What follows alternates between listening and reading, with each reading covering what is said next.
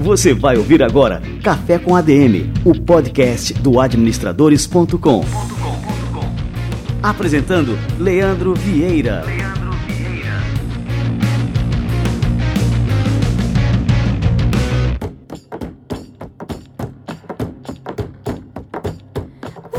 galera, está no ar mais um Café com a DM, a sua dose de cafeína nos negócios, começando o ano de 2019. Então, primeiramente, feliz ano novo, feliz ano novo para você que acompanha o administradores.com, para você que acompanha o nosso podcast Café com a DM, um ano de muito sucesso, de muitas realizações e um ano de muito trabalho, porque nada disso pode acontecer sem o nosso esforço, sem o nosso suor, sem o nosso trabalho diário. Por aqui estaremos juntos todas as semanas com o melhor conteúdo sobre negócios, com essa dose semanal de cafeína para você turbinar realmente os seus resultados, para você atingir sempre a máxima performance nos seus negócios. E no Café com a DM de hoje eu trouxe aqui simplesmente um bate-papo imperdível com Renato Bernheft. Renato é simplesmente é, o maior consultor brasileiro na área de gestão de empresas familiares, de sucessão, e o nosso bate-papo aqui hoje está realmente imperdível. Este é um bate-papo exclusivo do Administradores Premium, do Café com ADM que a gente tem lá no Administradores Premium, com vídeo é, que você pode conhecer é, os convidados. Então agora você vai ter acesso a um conteúdo exclusivo. Não saiu nem no Administradores Premium ainda, e você já tem acesso aqui no seu podcast Café com ADM. Daqui a pouquinho o Renato chega por aqui. E antes disso, vamos aqui receber a turma do Conselho Federal de Administração em mais um ano no nosso quadro Somos ADM. Vamos lá, galera! Você vai ouvir agora Somos ADM, com Wagner Siqueira, presidente do Conselho Federal de Administração.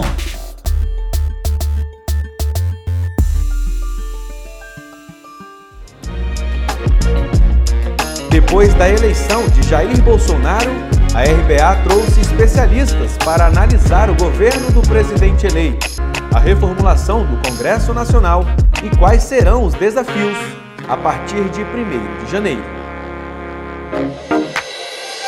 Ainda falando em política, um levantamento do DIAP indicou que a taxa de renovação na Câmara Federal superou as expectativas e alcançou 75% nas eleições de 2018. Com isso, 267 novos deputados federais vão assumir o mandato no próximo ano. É o maior índice de renovação dos últimos 20 anos. Pegando carona na pesquisa, a RBA entrevistou o governador eleito de Minas Gerais, que recebeu 71,8% dos votos. Administrador e candidato estreante, Romeu Zema será o 39º chefe do Executivo Mineiro. Sua gestão promete ser marcada pela primazia do profissionalismo no serviço público. Você ouviu Somos ADM, com Wagner Siqueira, presidente do Conselho Federal de Administração.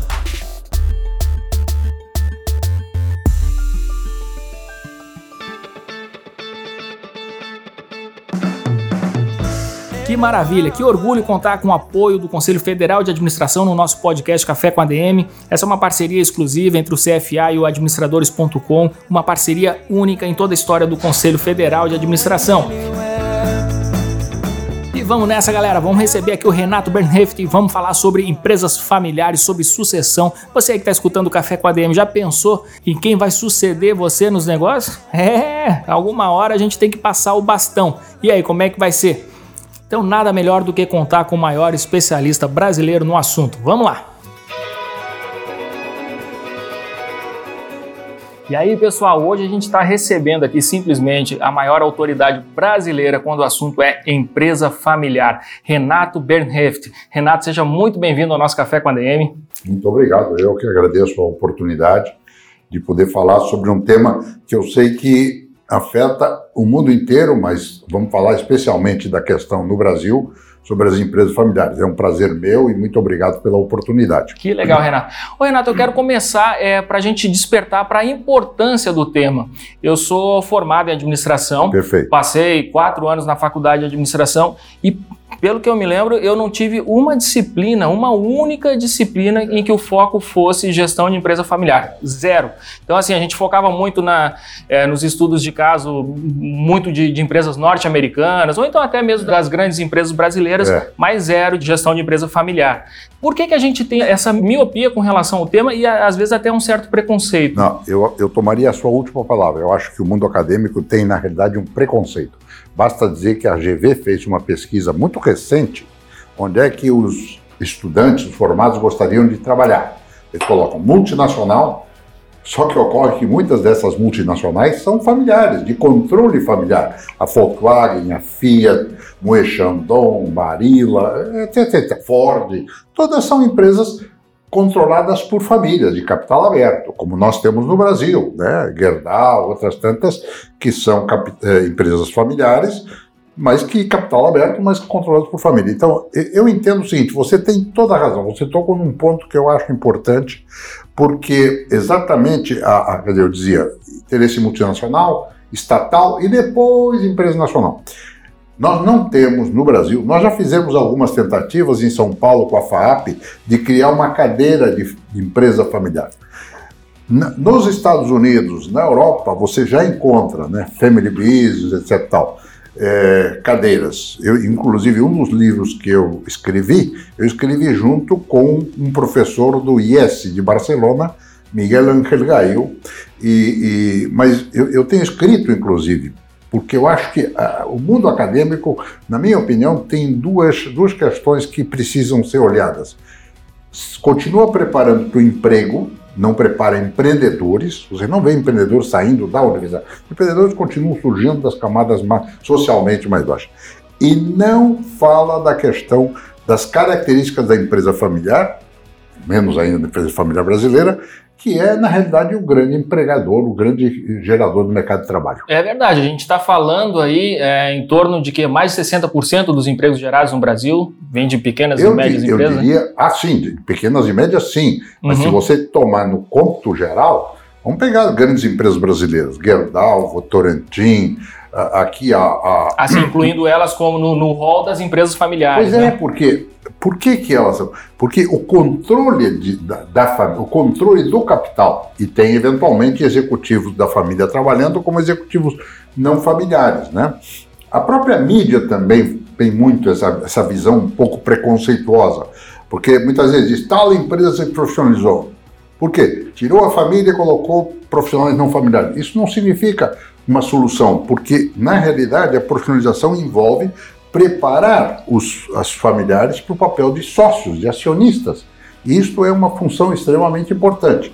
E você, no caso do preparo, eu tenho um artigo até sobre isso, executivos não familiares na empresa familiar. Exige, né, você trabalhar numa multinacional que a sede está em Frankfurt, está no não sei aonde, fora, é uma coisa. Você trabalhar numa empresa familiar no Brasil, você está muito próximo da família dos controladores. Isso requer alguns cuidados, é, é, outras características, né? Então, é, é, importante, vale a pena. Eu acho que o mundo acadêmico tem que começar a olhar nesse assunto com interesse, porque, na realidade, também nós temos tendo uma evolução disso. Eu vou mencionar o último livro que eu escrevi sobre o tema empresa familiar. Foi um estudo que eu fiz sobre empresas familiares brasileiras com mais de 100 anos, ainda de propriedade da família fundadora. Porque nós temos muitas empresas com mais de 100 anos, mas que já não pertencem à família. Matilhão é um exemplo, hoje pertence a Nestlé, etc. Tal, né? Tem muitas outras. E quais são essas empresas? Eu tentei abarcar várias regiões do Brasil, portes diferentes, né? Então você tem Gerdau, tem 110 anos, né? E a família tem o controle, o capital aberto, é uma multinacional hoje. Cedro Cachoeira. Cedro Cachoeira é uma indústria têxtil de Minas Gerais que tem mais de 115 anos. Sul América é um grupo financeiro de origem de uma família francesa que também já ultrapassou 100 anos. A Ipioca, aqui do Ceará, também já ultrapassou 100 anos, dedicada a bebê. E provavelmente uma, uma empresa que você não conhece, a maioria dos, dos nossos telespectadores, ouvintes, com certeza não conhece, é uma loja de ferragens no centro de São Paulo, chama-se Casa da Boia, só o nome já mostra, né? Fez, hum. Acaba de fazer 120 anos. É mesmo? de uma família de origem armênia. É uma lojinha de Ferrari, eles têm um museu lá, inclusive. É uma experiência muito interessante. O que, que eu procurei fazer? O que, que essas empresas têm em comum para ultrapassarem 100 anos? Né? Só isto já é um tema que valeria a pena, né? Eu escrevi pensando muito que o mundo acadêmico podia se interessar, mas na realidade isso não tem acontecido. Ô Renato, lá em 75, quando você fundou a sua consultoria e deu esse foco né, de gestão de empresas familiares, sucessão, não existia nenhuma empresa no mundo ainda é. nessa linha. Então foi, a, foi, uma empresa pioneira no é, mundo é. Né, a tratar desse assunto. É, exato. Foi uma pesquisa feita na Inglaterra que chegou a essa conclusão, não foi nem nós que fomos atrás disso. Na realidade, eu não posso me considerar pioneiro no tratamento do assunto, porque, eu, por exemplo, o Peter Drucker lá atrás já falou alguma coisa. Mas você tinha naquela época basicamente acadêmicos nos Estados Unidos, na Europa, que falavam sobre o assunto, mas não tinha empresas de consultoria. O Family Business Network, que é um movimento que surgiu uh, em 92, que congrega empresas familiares do mundo inteiro, surgiu em 92. Eu lembro, nós fizemos duas missões de levar empresários brasileiros à Europa para visitar famílias. Não a empresa. E por que Europa e não Estados Unidos? Porque não temos fundador americano, nós temos fundador italiano, alemão, né, judeu, árabe, ou seja, tudo. E, e nós íamos visitar as famílias é, para conhecer, né? Isso eu estou falando de 1987, a primeira, depois repetimos a missão. E até quero contar um episódio de uma família que nós visitamos, a mim me tocou muito essa, esse episódio. Nós visitamos um banco na, na Itália, na região do Piemonte italiano, em Biella, que é um banco regional, chama-se Banca Sella, da família Sella, que está na 14 geração. Nossa! E não é a mais antiga, tem outras muito mais antigas, né? As mais antigas do mundo estão no Japão. Aí tem um historiador, tem um museu da família, aquilo me chamou a atenção e eu perguntei para o historiador: me diga uma coisa, como é que vocês conseguiram chegar a 14 gerações? Leandro, ele me deu uma resposta que valeu a viagem. Ele disse assim: na nossa família há mortos que estão vivos e vivos que estão mortos. E é uma realidade. Nós temos várias figuras mortas que se continua falando delas como vivos. Dar um exemplo, no mundo da aviação, o comandante Rolim era uma figura sedutora, uma figura conquistadora, e, né? eu lembro logo depois do falecimento dele, você embarcava no avião, dava um problema, e dizia, ah, se o comandante tivesse vivo... É etc. verdade. Né? E, e, há outros tantos aí, né? Antônio Hermílio, há, há várias figuras no mundo da política, mas no mundo empresarial. Então, o morto-vivo não me preocupa, né? ele está aí e tal. O que é que preocupa? É o vivo morto é o herdeiro, para quem você pergunta quais são os seus sonhos, quais são os seus desejos. Disse, olha, Renato, eu nunca tive pensar nisso, que ia trocar de carro, o papai trocava para mim. Eu ia viajar, o papai me dava o ticket. é verdade. Isso é muito, Acontece muito, né? Muito na empresa familiar. Sabe por quê? Porque a maioria dos nossos fundadores tem uma origem humilde. Começou com a mão na frente e outra atrás. A maioria dos fundadores no Brasil são imigrantes ou filhos de imigrantes, ou migrantes, né? E, e aí tem uma coisa muito curiosa, quer dizer, essa pessoa é, tem conquista e tal, aquela coisa toda, e disse, comete um, um erro muito comum. Quero dar aos meus filhos o que eu não tive. E aí facilita a vida dos filhos, sabe? Então é uma coisa que é, há um cuidado que tomar, né? Eu já fui a muito enterro de fundador. Eu sou um contador de histórias, né?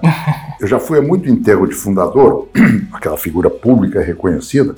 Aí fazem uns discursos de homenagem, de reconhecimento. Aí o filho diz assim: Mas esse que estão falando aí não era o pai que a gente tinha em casa.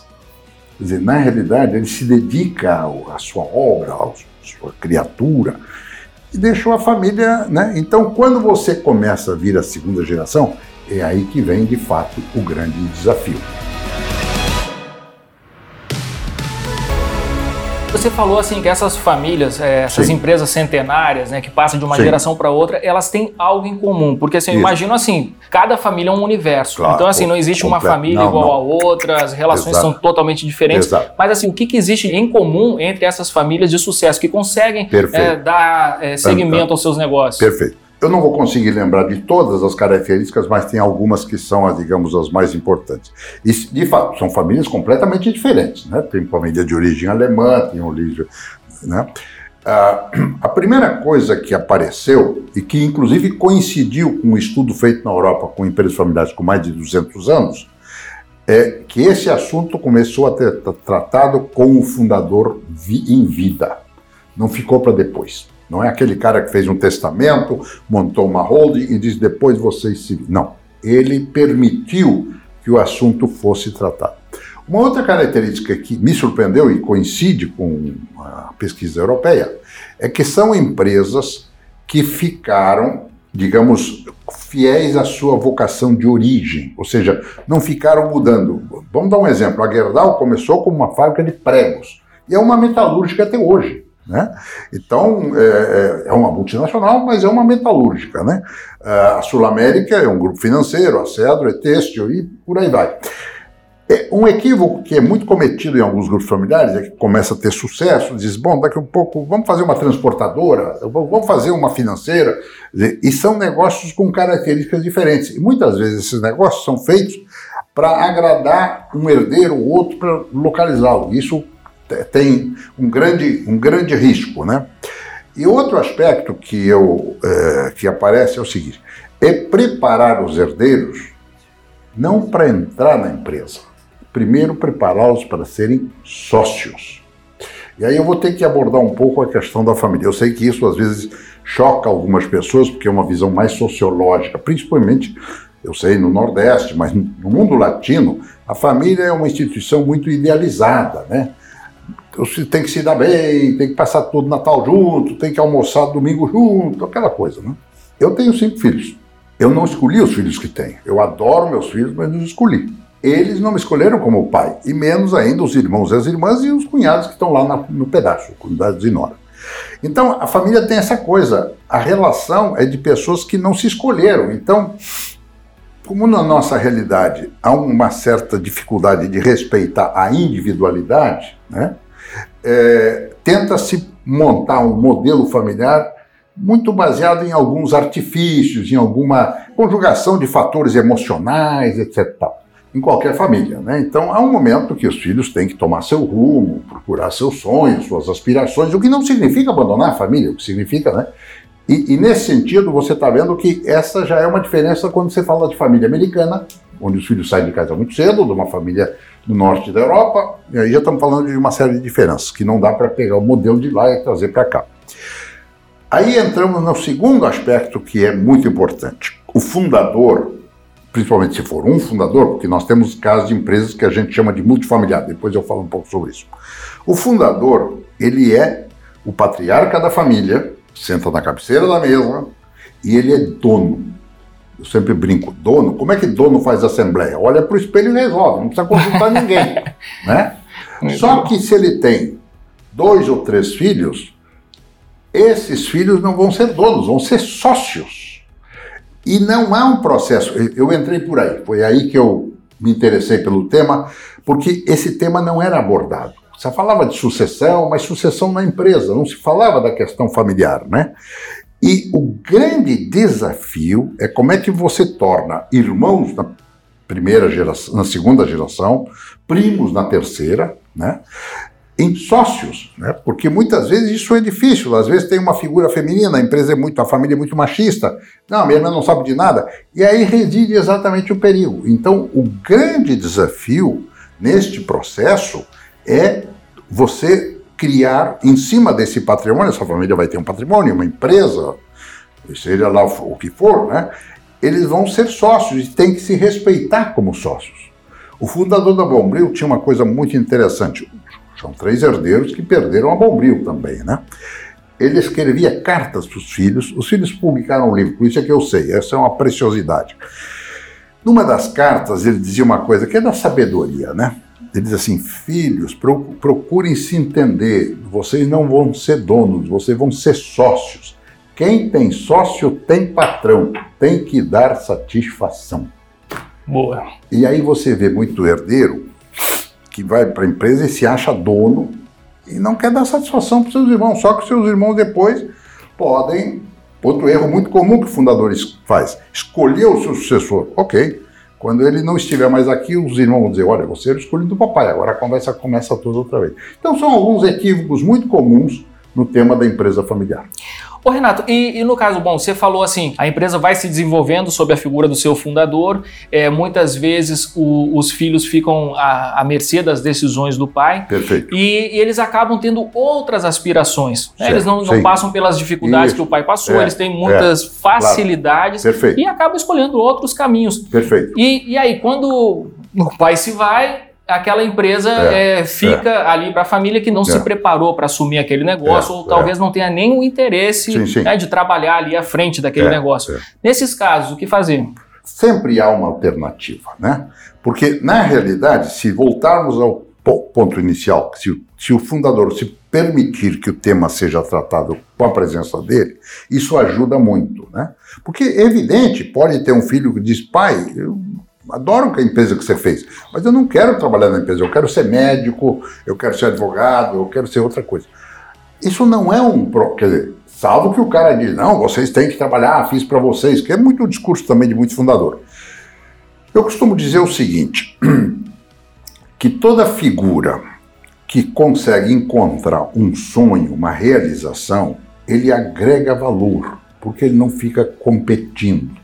Eu vou dar um exemplo, eu gosto de dar exemplos práticos, não estou autorizado, mas é uma, é, uma, é uma coisa pública. Vamos pegar um exemplo, Valtinho Moreira Salles. Ele é um herdeiro do Unibanco, do Itaú Unibanco, ele é cineasta. Eu digo sempre, quanto mais brilhante cineasta ele for, melhor acionista ele é. Porque ele não fica competindo com o Pedro se foi na Ilha de Cara, se foi no Roda Viva, se foi não sei aonde, porque ele tem brilho próprio. Sabe quem é que cria problemas? É quem não encontra o seu caminho, o seu realmente, né? Então é, é plenamente possível. Existem várias alternativas, né? Por exemplo, se nenhum filho se interessa trabalhar na empresa, ok, pode pensar em vender a empresa, então a empresa continua, né? Nós temos vários casos no Brasil. Matilhão mesmo foi assim, tinha um número de herdeiros muito grande, vendeu a operação e os filhos foram cuidar das suas vidas e a empresa continua.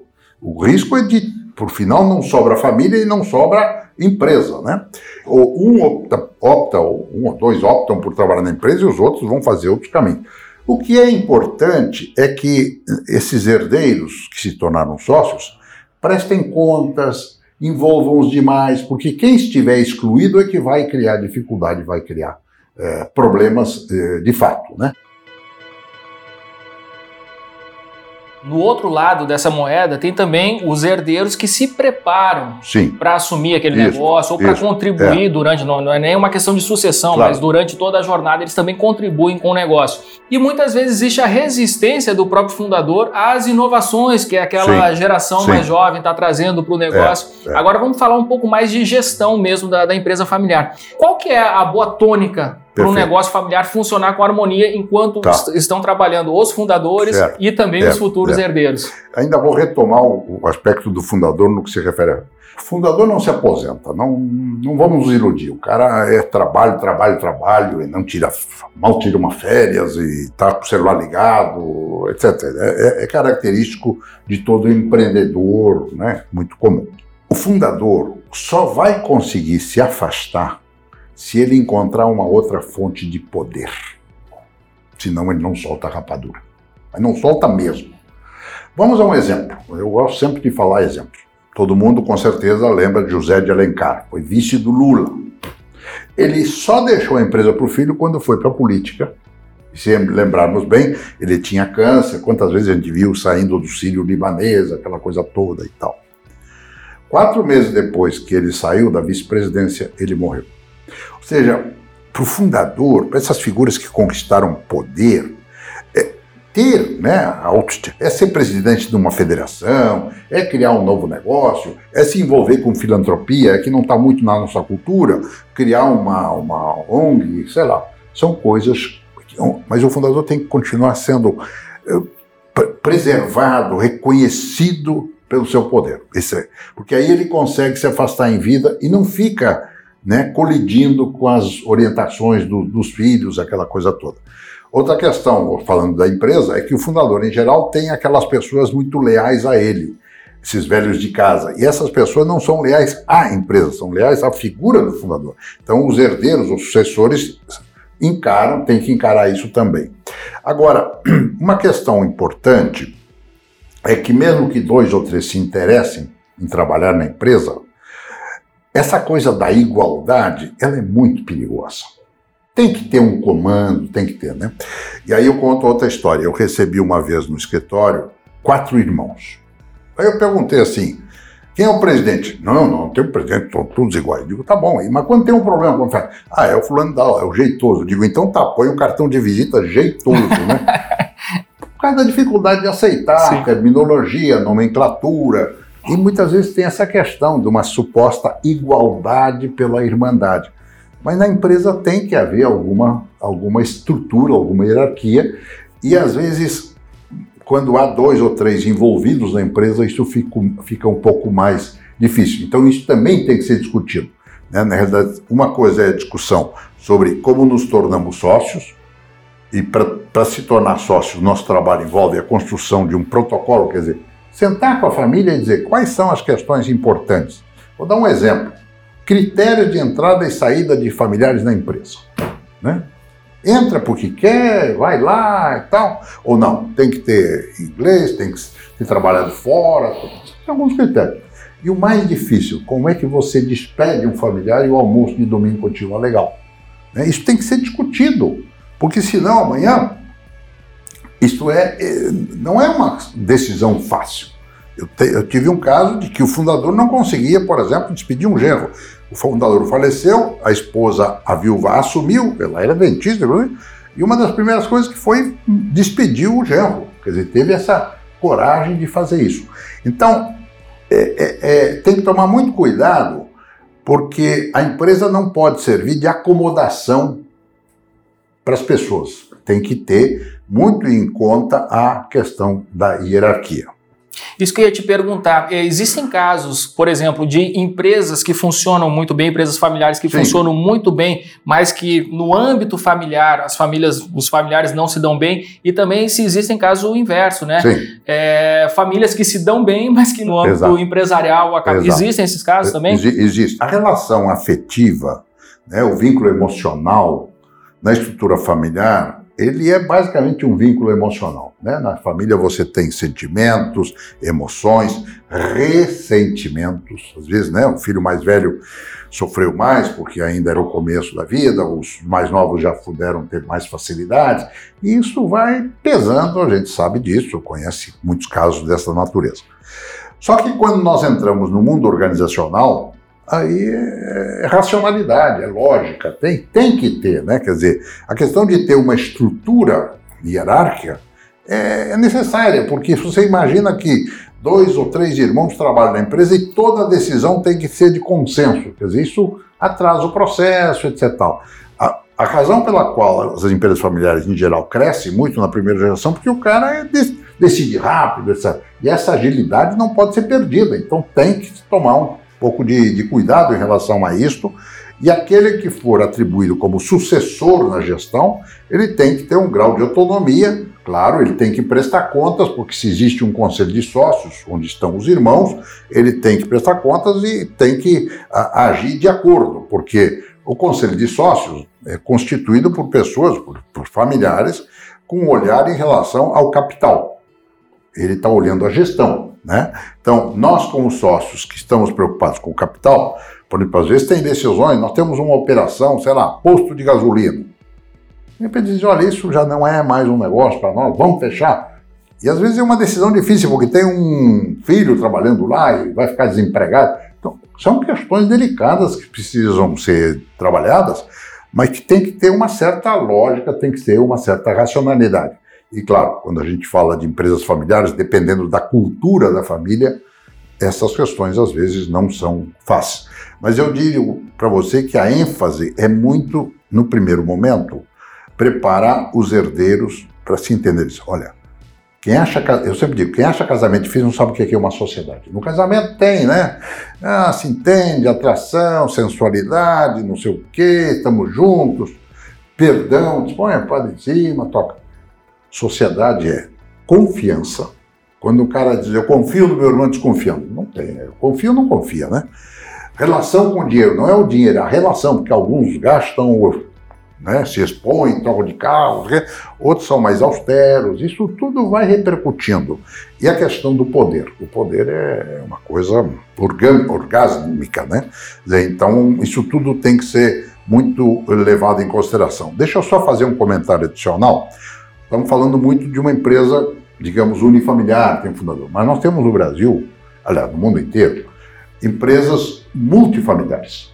Ou seja, na primeira geração, dois ou três amigos se juntaram e fizeram empresa. Nestas, a situação ainda é mais delicada, porque a primeira geração se escolheu. Né? Você, olha, você tem um bom perfil financeiro, então, vamos fazer uma sociedade e vão te só. Só que a segunda geração, quer dizer, você não é, são duas ou três famílias, culturas diferentes, então aí o processo exige muito mais cuidado, muito mais delicadeza. Nós temos no Brasil vários exemplos de empresas multifamiliares é, muito bem sucedidas. Então, tem dois segmentos, é muito interessante isso. Eu não vou entrar em detalhe de empresas, mas tem dois segmentos onde isso é muito comum. Segmento de educação, de, né, o, o, professor de matemática junto com o professor de português, geografia, vão fazer um cursinho, aquilo virou uma faculdade. E não, nem todos os filhos vão estudar as mesmas matérias, então não, não, não dá por aí. A, a sucessão é um processo complexo.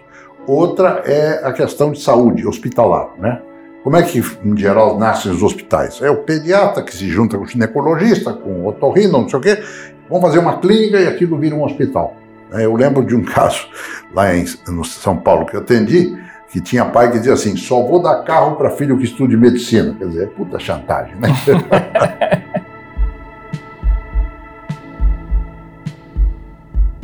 Eu tenho conversado com muitos empreendedores e me impressiona muito, a, por exemplo, agora recentemente entrevistei o Maurício de Souza. Certo. Completou recentemente 83 anos. É. E me impressionou muito a, assim, a, a, a vitalidade, a é, genialidade não, dele, a inteligência, é. como ele é antenado no, no mundo dos é. negócios, em todas as tecnologias e tudo mais.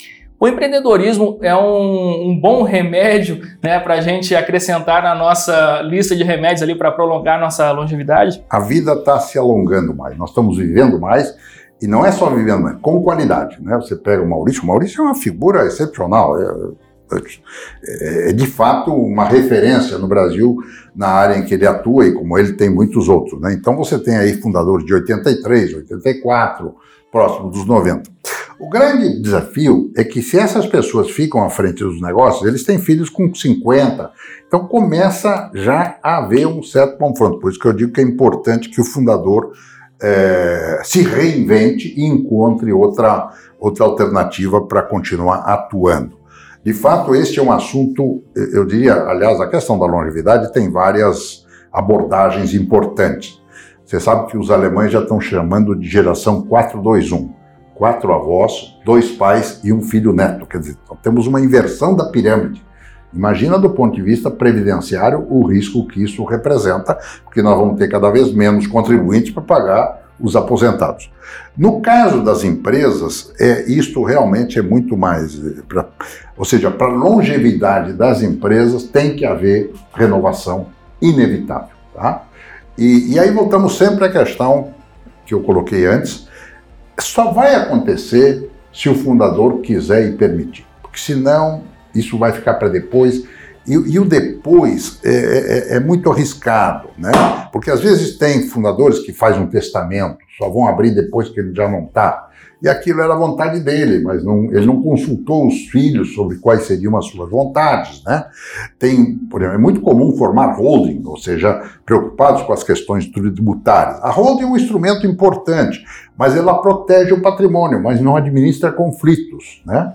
A gente recomenda muito, nós não somos advogados, somos uma, fazemos consultorias com a família, mas é, no campo do direito, vale a pena ver três coisas: direito de família, seja regimes de casamento. Hoje em dia, você sabe, né, os casamentos não estão durando muito, tem vários tipos de relações, estamos falando de questões de gênero, etc, etc. E isso afeta as estruturas familiares, né? Porque muitas vezes, não, meus filhos estão casados, estou separado de bens, separação de bens. Muitas vezes as pessoas o bem está separado, mas o rendimento não está.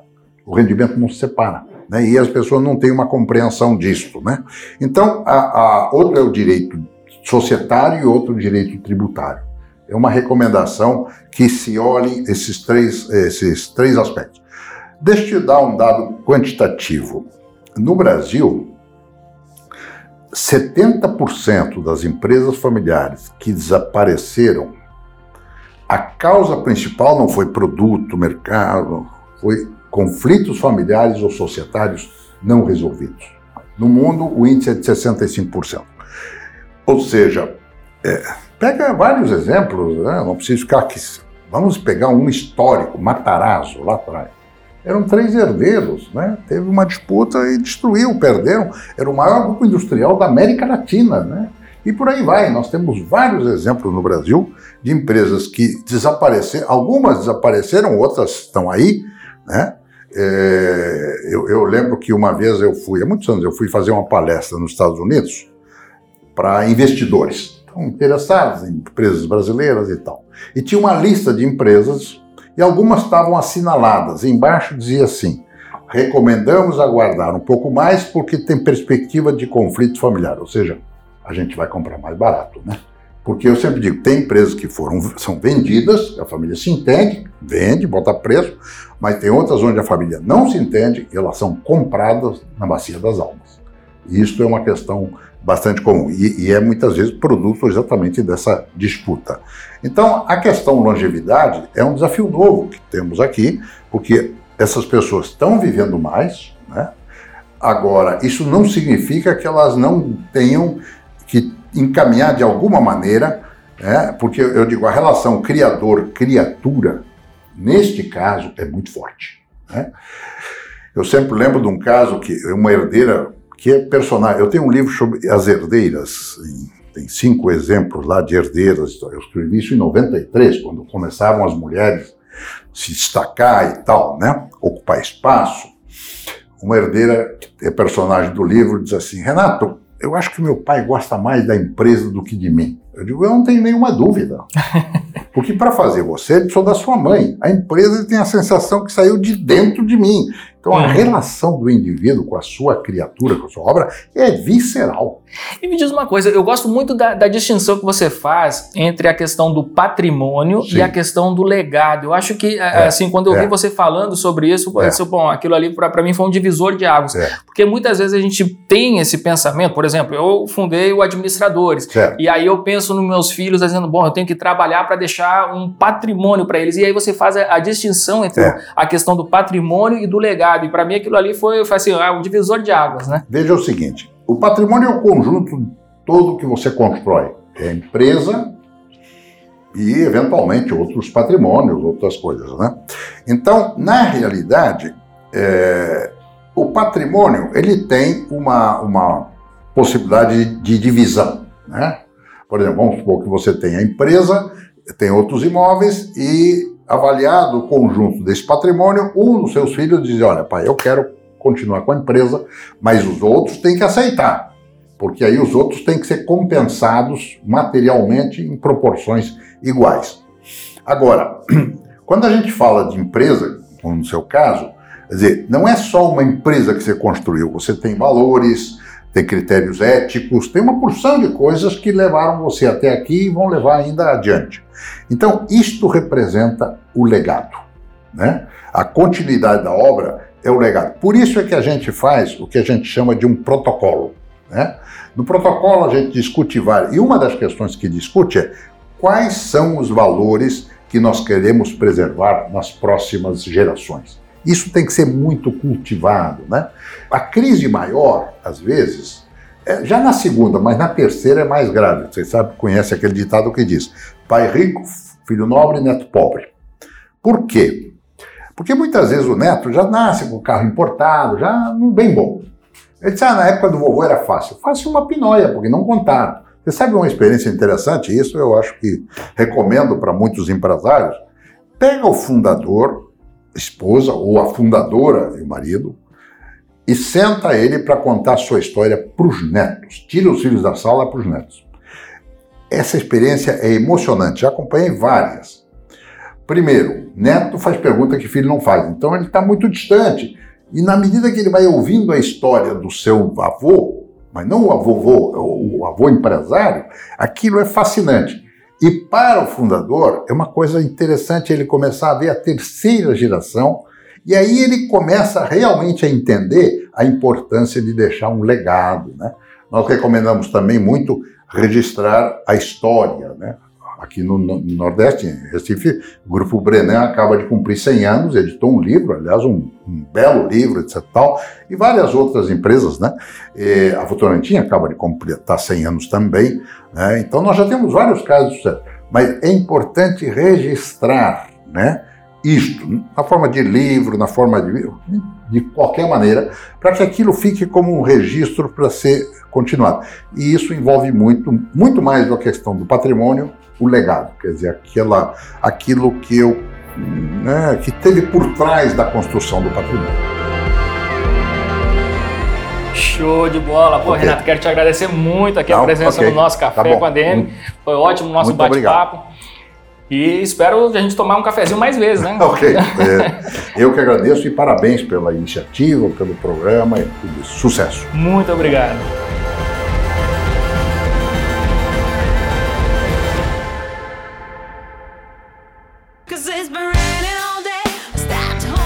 Sensacional. Falei para você que esse bate-papo aqui era imperdível. Nada como aprender com alguém que é realmente o maior especialista brasileiro sobre o assunto. Se você quer ter acesso a essa entrevista em vídeo, conhecer que o, Renato é, pessoalmente é uma figura extremamente fantástica, acesse aí administradores.com.br barra premium. Tá na hora de você se tornar assinante aí da maior plataforma brasileira de conteúdos educacionais voltados exclusivamente para a área de negócios, é o Administradores Premium. Pra você ter ideia, a gente teve um crescimento no ano passado de mais de 250% aqui no nosso negócio. Por quê? Porque nós oferecemos realmente isso isso, o melhor conteúdo na área de negócios do Brasil. E a gente traz aqui é, para nossa plataforma não somente os maiores experts brasileiros é, sobre os mais variados assuntos ligados à área de negócio, liderança, comunicação, marketing, finanças, estratégia, produtividade, enfim, tudo que você precisa dominar para você ter sucesso aí nas suas atividades, mas a gente traz também os maiores experts internacionais. Para você ter ideia, você pode ter aula aqui no Administradores Premium com Daniel Goleman, que é o autor de Inteligência Emocional nós temos conteúdo do IESE, é, uma das maiores escolas de negócio do mundo, disponível aqui para você, traduzido para o português. Enfim, é a melhor e maior plataforma brasileira sobre conteúdos na área de negócio. Entre aí, administradores.com.br/premium faça sua inscrição. Isso aí vai turbinar os seus resultados agora nesse ano que está começando e pode ter certeza que você vai começar este ano de 2019 fazendo o melhor investimento de todos, que é o investimento em você. Esse é o investimento que tem o maior ROI, o maior retorno sobre o investimento. Por quê? Porque o que você aprende ninguém tira de você. Você usa, você transforma, você transforma os seus conhecimentos em novos conhecimentos. Enfim, é realmente o melhor investimento, é aquele que a gente faz em conhecimento, aquele que a gente faz na gente mesmo. E é isso aí, galera. Desejando mais uma vez um ano espetacular. Tamo junto nesse ano. Conta com a gente aqui no administradores.com, sempre na construção do seu sucesso. Beleza? Na semana que vem a gente volta com mais um Café com ADM, a sua dose de cafeína nos negócios. Até lá, galera!